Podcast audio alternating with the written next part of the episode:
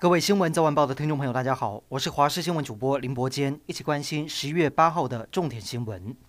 今年入秋之后，最强的冷空气从今天开始发威，跟前一天的温度相比，北台湾从今天一早就可以感受到明显降温。受到东北季风影响，这波降温最明显的时间点会落在周三清晨到周四，降温幅度会接近大陆冷气团等级，空旷地区低温下探十二度。提醒听众朋友一定要注意保暖。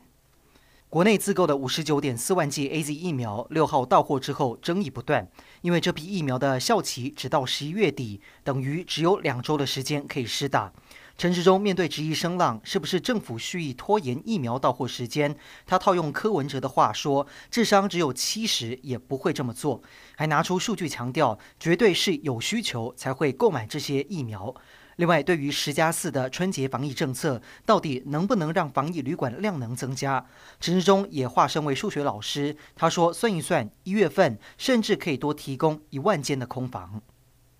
由于第十三批 AZ 疫苗效期只到十一月底，被台北市长柯文哲的夫人陈佩琪以即期食品类比。柯文哲也炮轰中央流行疫情指挥中心发言人庄人祥，说理由太烂，是不是以为他智商不到七十？庄人祥简短表示，只希望让需要打第二剂的人能够尽快施打。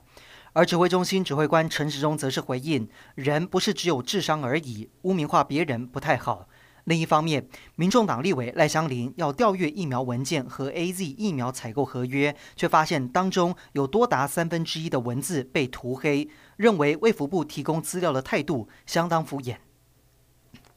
具有中国官方背景的清华海峡研究院，二零一六年四月起在新竹的清华大学违法成立在台分支机构新竹办公室，从事技术研发、投资、揽才等任务。校方说，这个机构不属于清大，也未曾知悉或参与运作。不过，国安局证实确实有此事，因为中国目前至少有六十万的半导体人才缺口，而行政院长苏贞昌强调，台湾一定要处处防御。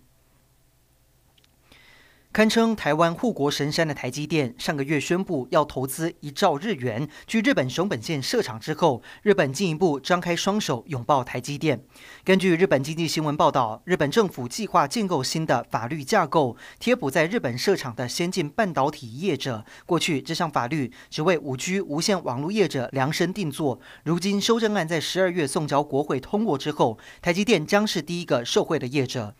根据了解，日本政府追加预算将成立一笔数十亿美元补贴新能源和先进产业的基金，而台积电投资额一兆日元，日本政府也将补贴投资金额的一半。